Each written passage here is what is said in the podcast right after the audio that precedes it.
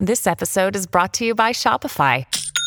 Forget the frustration of picking commerce platforms when you switch your business to Shopify, the global commerce platform that supercharges your selling wherever you sell. With Shopify, you'll harness the same intuitive features, trusted apps, and powerful analytics used by the world's leading brands. Sign up today for your $1 per month trial period at shopify.com slash tech, all lowercase. That's shopify.com slash tech.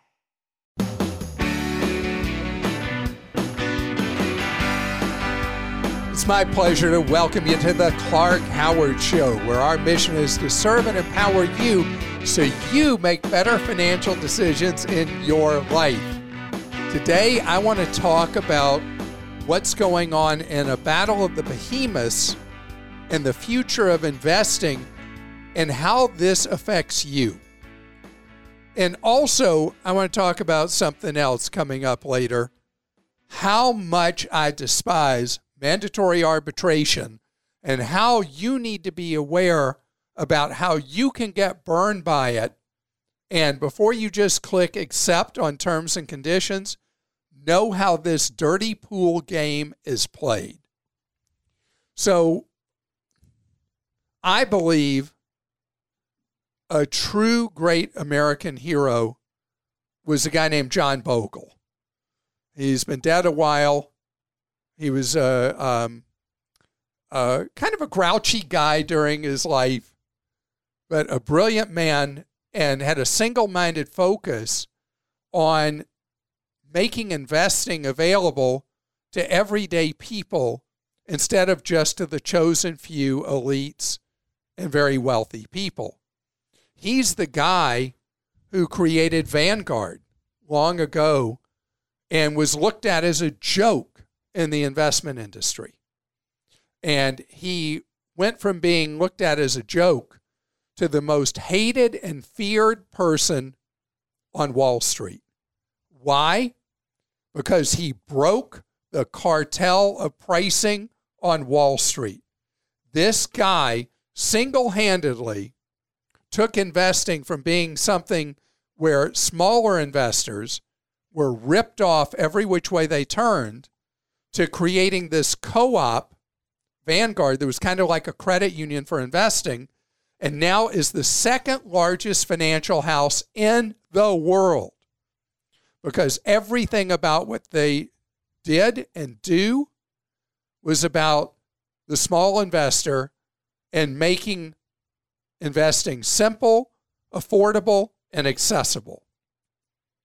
But I'm talking about him in the past tense because he's dead and talking about this great company that he started that now has a bit of a midlife crisis going on. And you've heard me talk about Vanguard being one of my favorite children, along with Fidelity Investments and Schwab for investing, because these three companies are now the most dominant forces in making investing affordable and accessible to the average person, even to people that are fairly wealthy over time, are going to be served better by these three organizations than you'd ever be served by a full commission stock brokerage company, an insurance company, or a bank. And here's the dilemma for me there are things whenever anybody, I don't know if you know this, there are two companies in America that if you ever say something bad about them, their advocates who are their customers go insane on you. And they will hate on you like you can't believe. So what? One of them is Tesla. The other is Vanguard. So Bogleheads, right? People Bogleheads. They are intense. So here's the scoop. Customer service at Vanguard is not where it needs to be. And it's amazingly poor for a company that is essentially a co op, there for its customers. That is not supposed to make money on anything they do. It's all supposed to be on a break even basis plus enough money to pay the staff. And let me tell you, they are getting the biggest black eye because they spent who knows how many zillions of dollars developing a new app. And it's one of the most hated apps for finance out there. It's buggy, it it's not easy to use, and you can't figure out how to do anything on the app. And Barron's did a story about it that was really funny, talking about how they have done such a bad job. The rating on it is one star. I mean, it takes some work for an app to get a one bad. star rating, right? And they were comparing it at Barron's to how Fidelity is everything they're doing is a youth movement. That's why they have the Fidelity Zero funds you've heard me talk about, the, where Fidelity loses money to attract younger clients. And this is crazy. According to Barron's, half of the recent new clients that have signed up at Fidelity are 18 to 35 years old. That's 18 awesome. to 35. Good. And, you know, historically, people don't even think about investing till they're over 40. But that has changed in the last few years. And I give Robinhood a lot of the credit for it. Can't give Robinhood credit for a lot else, but Robinhood made everybody on Wall Street sit up and take notice because Wall Street had always been playing an older person's game. And Robinhood said, wait a minute. Why shouldn't somebody who's in their teens, 20s, 30s, why shouldn't they be investing too? And they upset the apple cart of Wall Street by doing the free stock trading. Um, Robinhood has not run the greatest business in the world, and that's why they've come up from time to time. But I got to call it like it is. And I love Vanguard. I've been a customer of Vanguard for decades, but the customer service has got to become a focus. And the competitors are really tough out there. And you don't want to be the granddad's company. You want to be the grandsons and daughters company. And just like Fidelity is doing. And so get it together, hire people who actually know how to do apps, hire people who know how. I mean, my goodness, I'm a Schwab customer. I'm actually a customer of all three. to disclose to you, I have Fidelity accounts, Schwab accounts, and Vanguard accounts. And you go on Schwab and you want to do a transaction on the website or the app. It's so easy. It's obvious. Okay, you go on Vanguard's site, and I don't care if you're a computer programmer for a living trying to figure out how to do something, not a chance. Can't even figure out how to navigate the site. Mm-hmm. You go to Fidelity site, you go to Schwab site, it works. So this is a call out to Vanguard. One of my children, you're a little errant right now. You're off the path. Get off the playground. Get I, to I still love you. Still love you. Frustrated with you get the customer service thing together. I mean, people are saying they're having trouble getting to somebody on the phone. Yeah. At Vanguard. You love them, you just don't love their behavior. Yeah, they they um they're going through whatever the equivalent of terrible twos are for an older company. They're there. And if you're going to continue to be the company of the future and not the past, you got to get this together. All right, let's get to some questions. This is from Diane in Georgia. It is time for me to buy a new iPhone. The one I have is becoming less responsive and definitely slower. I use my phone for taking lots and lots of pictures. I don't need the newest, fanciest iPhone if I can get a very good camera on an older model. If the newer phones have appreciably better cameras, then Uncle, I'll splurge for it. So, I'm going to go to my son for expertise, my son Grant, who is everything Apple there is. And when the iPhone 13 came out, he just had to have a 13. He returned it in the period of time he could return it because he had a 12 and there was he said there's dad there's basically no advantage having a 13 over a 12 why would i spend the money so that was good, good for him it was good and apple was very gracious taking it back because he did so, it was in perfect condition. He did so in the return period. I don't know if it's 30 days or whatever it is. But based on the expertise of Grant, a 12 is where it's at because it'll be cheaper. It's uh, got the 5G, which nobody seems to understand why they want 5G, but um, there's actually good reasons to have 5G. The cameras in the 12 are great. If you go for the uh, the Pro, the cameras are extraordinary, but you're fine with the regular 12 based on my son. And I have to defer to my son on this because, well, I've read in the financial press that people have been panning the 13 anyway, and Apple has had to way cut back on production of the 13 because people have been underwhelmed by it. What about like an 8 or 10? Those really have good cameras too, right? Well, okay. So if you've been in a phone for a long, long time, the advantages of jumping generations is probably worth it unless if money's extremely tight, you're you're right. And Apple is selling now, they're using a Samsung kind of strategy that they adopted two years ago, where they're now selling phones at uh, many different price points, which they didn't used to do. So you can look and you can see, but if you really want a great camera, and you said, I use my phone for taking lots and lots of pictures, mm-hmm. go for the 12. Um, I'm a I'm an Android guy, so that's why I have to defer to a very opinionated teenager to answer your question. This is from Carlotta in Georgia. I'm about to graduate from a private nursing school and have to pay off my balance before I'm allowed to walk. I have sacrificed a lot towards my accomplishment and would like to attend the ceremony. My balance is $5,000. I'm thinking of borrowing from the equity on my home. Do you think this is a wise idea? So, if you're able to work as a nurse without walking and without paying the money back yet, I'd rather you earn out that money than borrow against your home. If this is a very important accomplishment in your life, you want the experience, you will also be able to work off that money pretty quickly because nurses are in such extreme demand right now. The pay levels are much higher than they were even six months ago. You'll be able to work off that 5000 pretty quickly.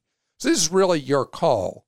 Um, so I would decide simply and easily based on how important it is to you to be able to walk across that stage.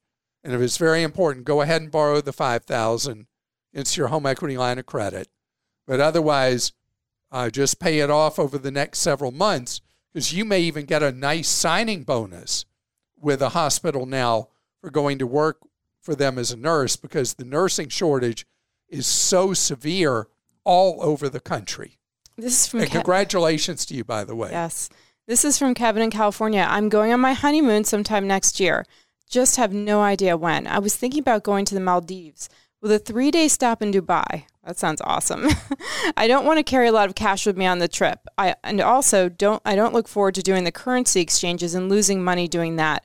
Is there an alternative to this, such as prepaid cards, gift cards in a way? I have a credit card. I have one credit card, a MasterCard from Bank of America.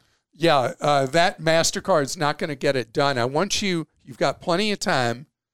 If your credit standing's good, I want you to get another credit card, one that specializes in serving international travelers. It will charge you no foreign currency exchange fees or anything like that. Um, having two credit cards when you're traveling is really valuable. One where you pay no junk fees is going to be the best way for you to pay for travel as you're uh, in Dubai and as you're in the Maldives. So that you've got tons of time to do. Uh, we have a list at clark.com of the best travel cards, many with no annual fee. There are websites that all they do is review cards. You'll be able to find uh, one or two that you can use instead of using the credit card from Bank of America to go with one that specializes in international travel. If you happen to have an account with Charles Schwab. I was talking about mm-hmm. them a little bit earlier. They offer, uh, tied in with their accounts, they offer a, uh, a debit card. But the debit card allows you to withdraw money from ATMs anywhere in the world fee free and no foreign currency exchange cost. So you get dollar for full equivalent of whatever currency you're needing to exchange to when you do need walking around money. It's one of the bona fide best deals out there for withdrawing money from an ATM from Charles Schwab. And again, they absorb all the ATM charges on top of it.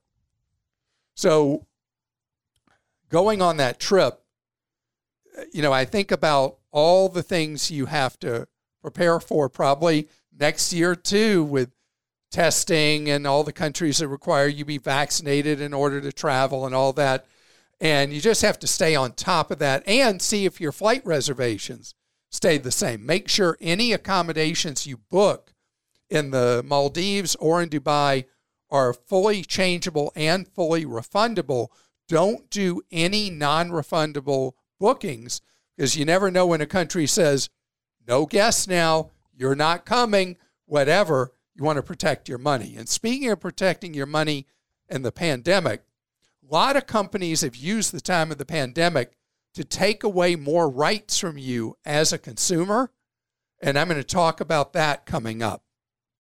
This episode is brought to you by Progressive Insurance. Hey, listeners, whether you love true crime or comedies, celebrity interviews, news, or even motivational speakers, you call the shots on what's in your podcast queue, right?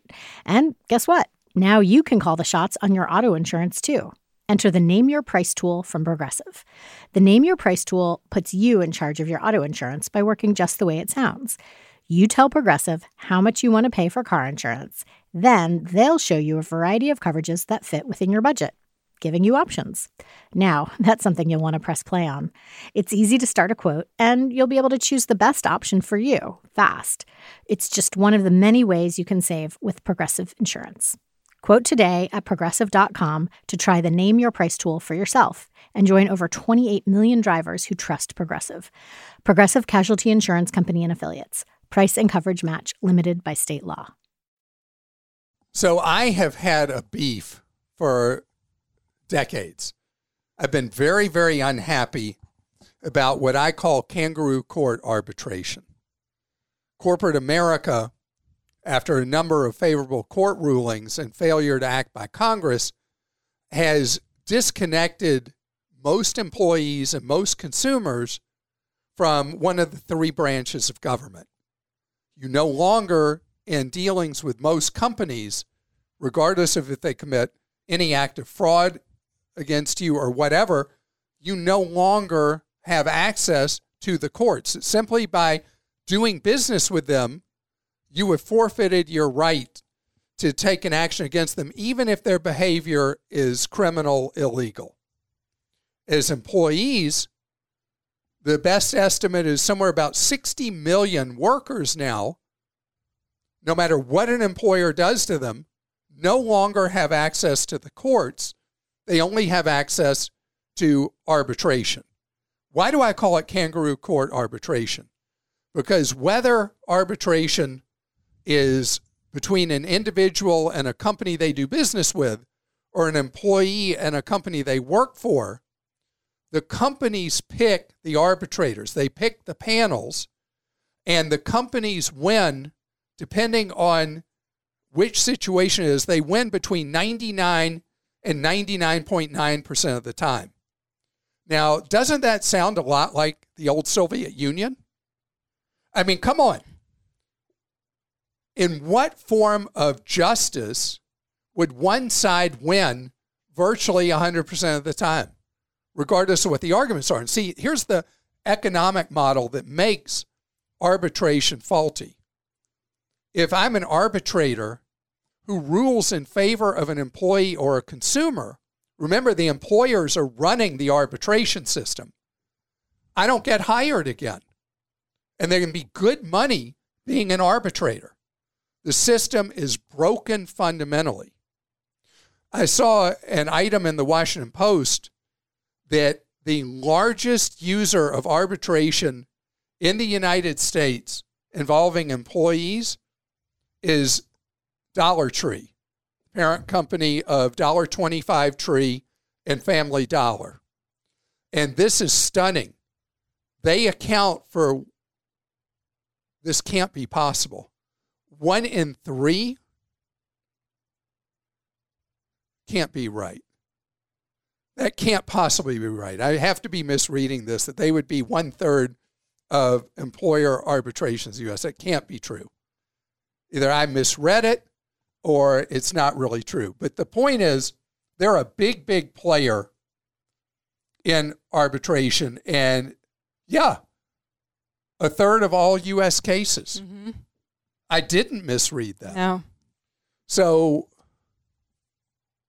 I love you, Dollar Tree. I do.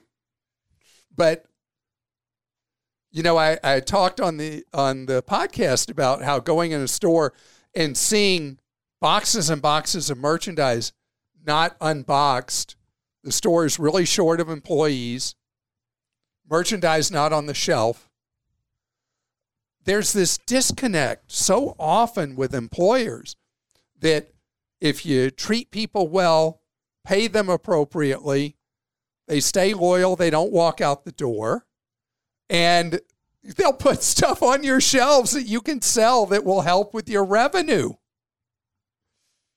And so I know that Dollar Tree's been going through a rough time. They've had a lot of trouble integrating successfully Family Dollar, which they bought several years ago. It's been the long troubled Family Dollar. But what's going on here? Why would you force your employees into a system where they know they're going to lose no matter what?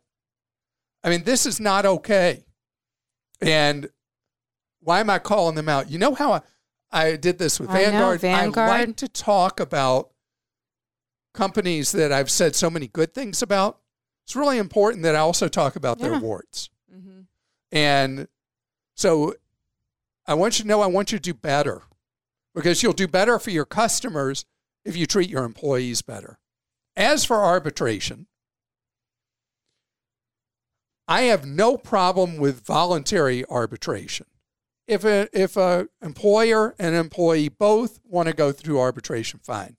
If a customer and a company both want to do arbitration, fine. The arbitrators should be neutral. They should not be working for the employer. The arbitrator should not be paid for by the employer or the company that you have your beef with. And if it's made voluntary and the system's made into a real system, great.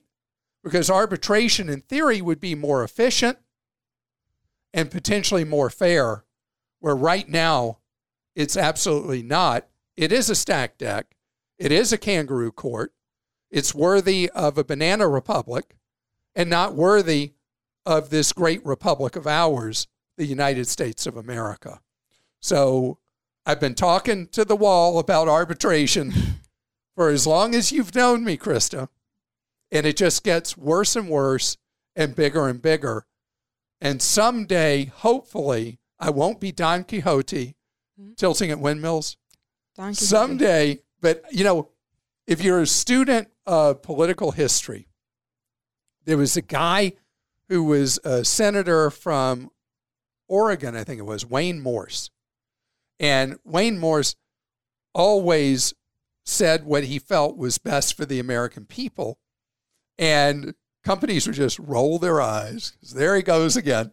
But he was one of my heroes because he never had fear and never showed favor and was always about doing what served America best and America's citizens best.